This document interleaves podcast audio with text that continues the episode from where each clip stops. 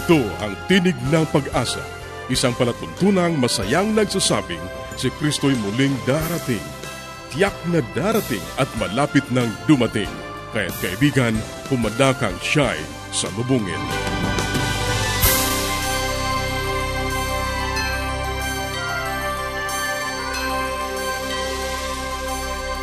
Ang programang ito ay inihahatid ng Adventist World Radio at ako ang iyong kaibigan, Ner Caranza, nag-aanyaya na samahan niyo kaming muli sa 30 minutong paghahatid ng mga mahalagang kaalaman sa kalusugan, masaya at matatag na sambahayan at higit sa lahat sa pagtuklas ng pag-asa na nagmumula sa salita ng Diyos.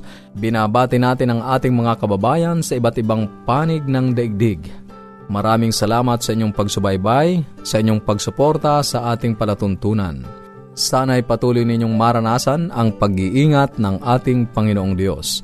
Sa mga kaibigan natin na hindi pa nagkakaroon ng mga aklat at mga aralin sa Biblia na aming ipinamimigay ng libre, maaari lamang kayong makipag-ugnayan sa amin sa pamamagitan ng panulat, sumulat sa Tinig ng Pag-asa P.O. Box 401 Manila, Philippines. Tinig ng Pag-asa PO Box 401, Manila, Philippines. Maaari ka rin mag-email sa tinig at awr.org. Tinig at awr.org o kaya ay mag-text sa Globe 0917-1742-777. 0917-1742-777 at sa Smart 0968 0968-8536-607. 0968-8536-607. Pwede rin po sa ating Facebook page, facebook.com slash awr Luzon, Philippines. facebook.com slash awr Luzon, Philippines. O dumalaw sa ating website, www.awr.org www.awr.org sa ilang saglit, ang buhay pamilya.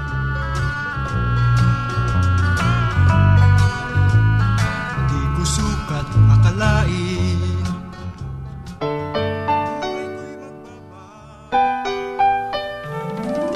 Tayong mga Pinoy, mataas ang pagpapahalaga sa pamilya.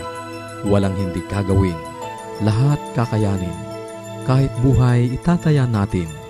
Kahit anong hirap, kahit anong bigat wala yan basta't para sa pamilya. Kaibigan, kamusta ka na? Meron ka na bang nakitang isang kaibigan na magmamahal sa'yo? O yung kaibigan mo dati eh, nagmamahala na kayo ngayon. Oh, patuloy kang makinig. Kung gusto kang magbigay ng isang liham, sumulat ka lamang sa amin dito sa Buhay Pamilya. Ituloy natin. Pinag-uusapan natin ng mga nakaraang panahon na ang isang factor o variable na very important, no? Very significant para lumalim ang relasyon ng magkaibigan ay yung tinatawag nating time element. Kasi alam mo kahit sa anong larangan ng buhay, maging sa bata o sa matanda o sa mag-asawa, kung gusto mong buhayin ang iyong relasyon, ang number one na ibibigay mo ay ang panahon. Kaya gusto kong idiin itong time element na ito Meron akong binanggit na salita nung nakaraang na ang panahon ay posibleng quality o posibleng quantity. Alam mo, may nagkasabi na oh, wala ka naman panahon sa akin. 30 minutes lang ang binibigay mo sa akin. Minsan pa nagkikita tayo once a week pa, minsan once a month tayo tapos nagmamadali ka pa. Eh paano lalalim ang relasyon natin yan kung hindi mo ko binibigyan ng panahon? May katotohanan yon. Pero meron namang ibang mga magkakaibigan nagkasabi, ba't ganon? Araw-araw na tayo magkasama?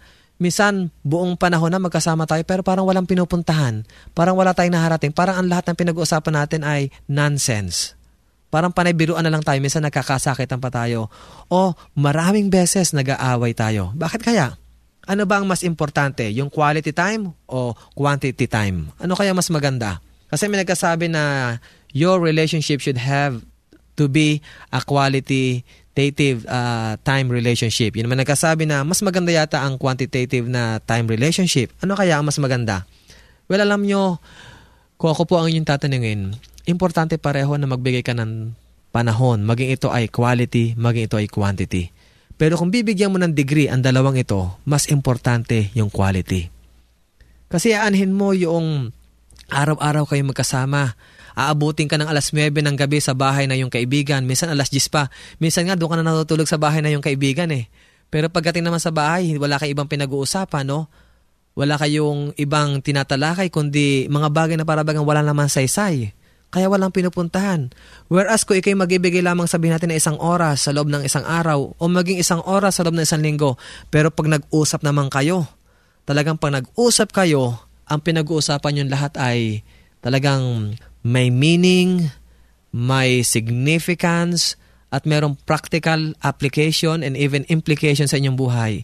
Ito mga ganitong uri ng relasyon o pagibigay ng panahon ang siyang nagpapalalim ng relasyon. Ano ba itong tinatawag nating quality time, no? Pag sinabi nating quality time, kaibigan, ito yung panahon na gugugulin mo sa iyong kaibigan o maging sa iyong minamahal, yan man ay asawa mo, lalaki, asawang babae, maging iyong anak. Kasi maaaring sasabihin mo sa akin, Kuya Ponching o Pastor Kujamat, wala akong panahon sa aking anak eh. Well, kagaya ng sasabihin ko sa iyo, no, kahit isang oras lang ibigay mo sa anak mo sa loob ng isang araw, kung gugugol ka naman ng panahon sa anak mong yan, na ikaw gagawa ng mga memories na kung saan ang mga memories na yan ay hindi makakalimutan ng iyong anak, ang panahong yan ay napaka-importante. Kaysa, gugugol ka nga maghapon kasama ng anak mo. Pag naman tinawag ka ng anak mo para maglaro, hindi ka nakikipaglaro. Pag tinawag ng anak mo na pakainin mo siya, sabi mo, bahala ka na. Nagbabasa pa ako ng dyaryo. Pag tinawag ka ng anak mo, eh, nanonood ka pa ng TV ano pa, walang saysay ang 16 hours, 15 hours a day with your children unless nabigyan mo ng panahon ang batang yan. Yun ang ibig sabihin ng quality time. Ang quality time, ito yung mga panahon na ibibigay mo sa yung kaibigan na kung saan ay talagang pagtutuunan nyo ng pansin yung mga salita, yung mga bagay-bagay na siyang magpapalago ng inyong relasyon. Hindi lang basta you will talk of ideas. May mga kasabihan nga na importante na pinag-uusapan natin. Concept, ideas. Well, importante and theories. Pero alam nyo, ang quality time na sinasabi ko rito ay mas matindi pa. You will talk about your feelings. You will talk about your emotions, no? Yan ang pinaka malalim na level ng pagkipagkaibigan na hindi lang basta pinag-uusapan nyo ang events, hindi lang basta pinag-uusapan nyo ang possibilities, hindi lang basta pinag-uusapan nyo ang nakaraan, kundi bagos pinag-uusapan nyo ang inyong damdamin. Ano nga ba ang damdamin nating bawat isa? Uy, ano, meron ba akong nagawa sa'yo na hindi maganda? Nakasakit ba ako sa'yo? Yan, dyan lumalalim ang friendship, no? Kaya kahit isang oras lang niyang kaibigan, pero pag pinalalim mo yan sa pamamagitan ng pakikipag-ugnayan sa Kanya, nabibigyan mo ng importansya ang nararamdaman niya at bibigyan niya ng importansya ang nararamdaman mo, ang inyong friendship talaga. Mapansin nyo, hindi lang basta magkaibigan. Magkasintahan na kayo at maya-maya, tumutunog na ang bells, ikakasal na pala kayo. Congratulations kaibigan kung meron kang ganyang karanasan.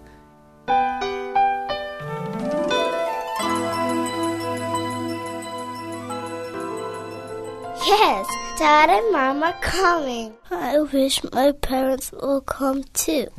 The best way to spend time? It's with family. Adventists care.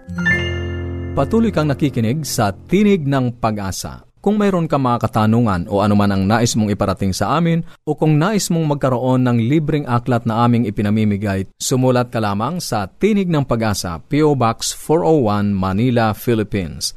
Tinig ng Pag-asa, PO Box 401, Manila, Philippines. O mag-email sa tinig at awr.org.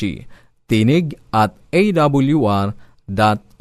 Maaari ka rin mag-text sa Globe 0917-1742-777. 0917-1742-777. At sa Smart 0968-8536-607.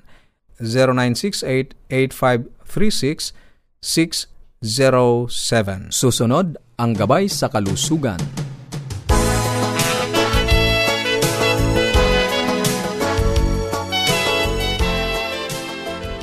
Isang magandang araw pong muli sa ating mga tagapakinig. Ako po ay nagagalak na tayo ay muling magkasama-sama.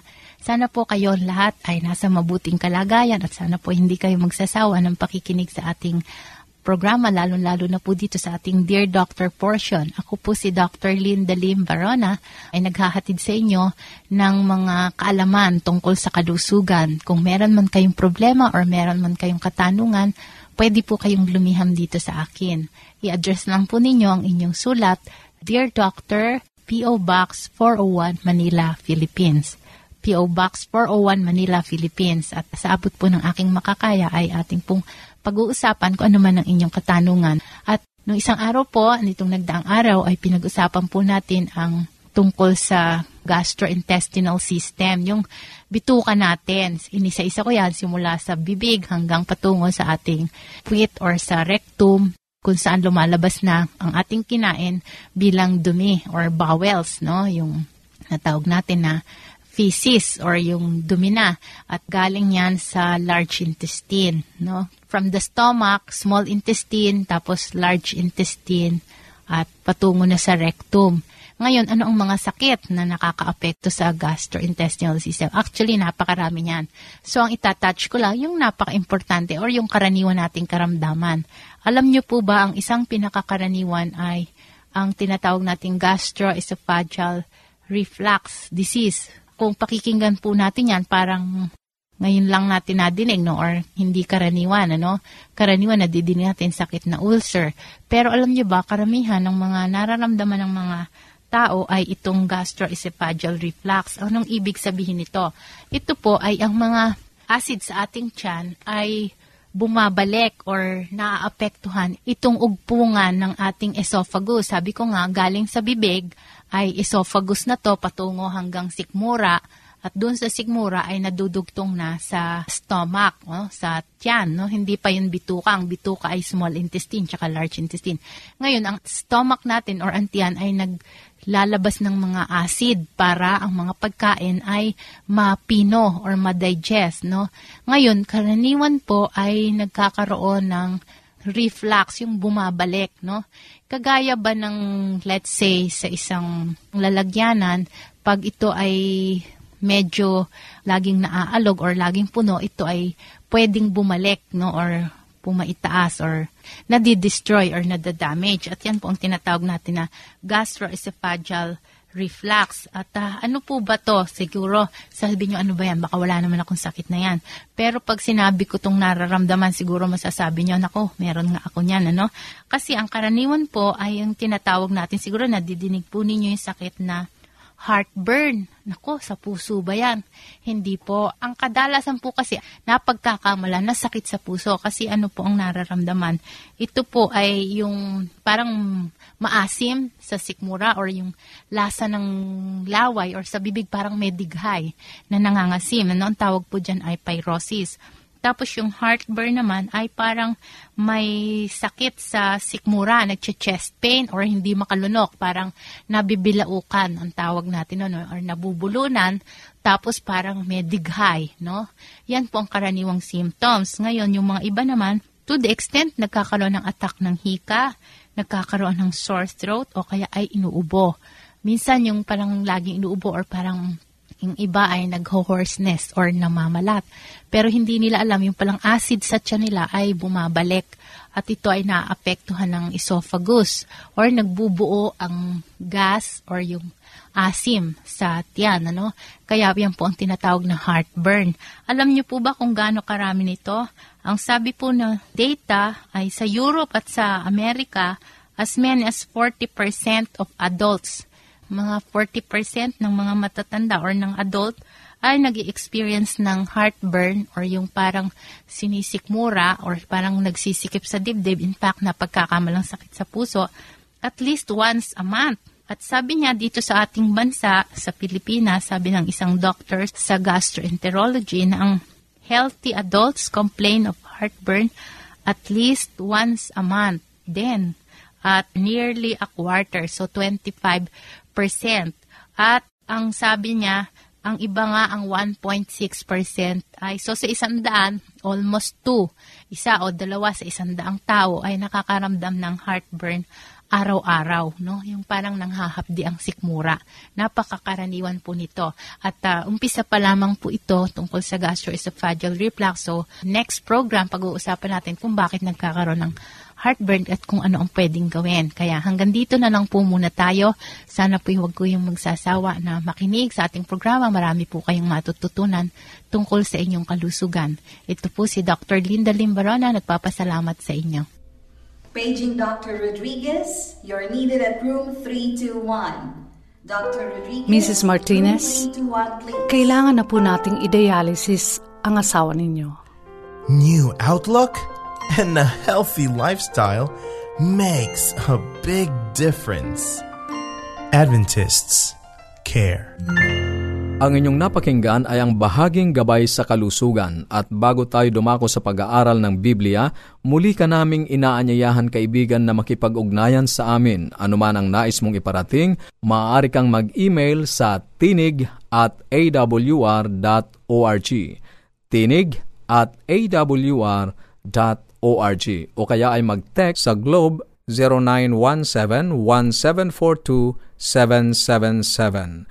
0917-1742-777 at sa Smart 0968-8536-607 0968-8536-607 o kaya ay magpadala ka ng mensahe sa ating Facebook page facebook.com slash awr Luzon, Philippines facebook.com slash awr Luzon, Philippines Dadako na tayo sa pag-aaral ng Biblia.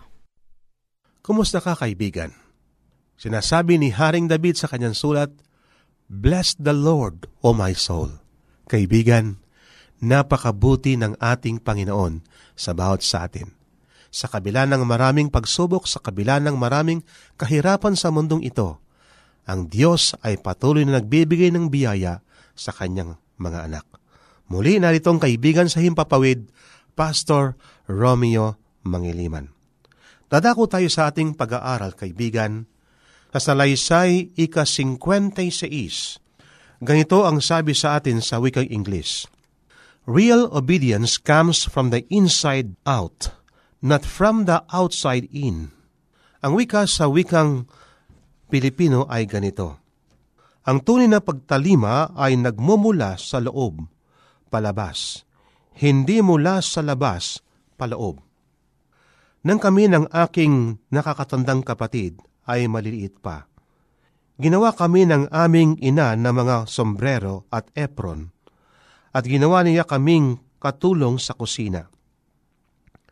Isa sa aming mga gawain ay maghugas ng mga pinggan, at kami ay nagpapalitan. Kapag ako ang maghuhugas, siya ang magpupunas, kapag siya ang magpupunas, ako naman ang maghuhugas. Ang mga pinggan ay lubos na malinis pagkatapos naming hugasan ang mga ito sapagkat walang ibang nagbibigay ng higit na kasiyahan sa puso ng nagpupunas, kundi ang ibalik ang isang pinggan upang muling hugasan. Ibabalik sa akin ng aking kapatid ang isang pinggan at sasabihin ko, Hoy, malinis yan. Ipapakita niya sa akin ang isang batik na hindi nahugasan at sasabihin, malinis ba yan ang tawag mo? At ibabalik ito sa mga bula ng sabon. Isang bagay ang natuhan ko sa panahon ng paggawa ng paghugas ng plato sa kusina. Kung lilinisin mo ang loob, kailangan malinis din ang labas. Ginamit ng minsan ni Jesus ang gayon ding pagtutulad upang pagalitan ang mga pariseo ng kanyang sabihin, Kahabag-habag kayo, mga eskriba at mga pariseo. Mapagkunwari, sapagkat nililinis ninyo ang labas ng kopa at ang pinggan, ngunit sa loob ay puno sila ng kasakiman at kalayawan. Ikaw na bulag na pariseo, nilisin mo muna ang loob ng kopa at ang pinggan upang luminis rin naman ang labas nito. San Mateo 23, 25 at 26 Kapag nilulunasan ng Diyos ang suliranin ng kasalanan, sinisimulan niya sa gugat ng suliranin. Ang puso ng tao, ito ang pangunahing batayan ng katwiran sa magitan ng pananampalataya.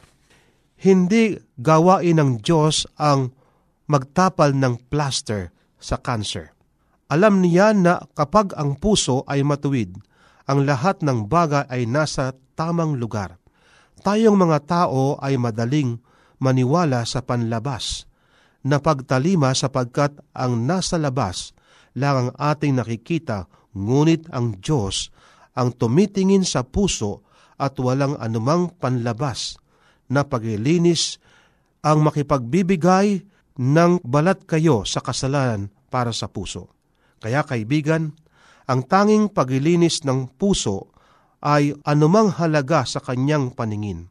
Sa aklat ng Councils on Diet and Foods, pahina 35 ay malaon ng sinulat para sa iglesia ang tungkol sa paksang ito.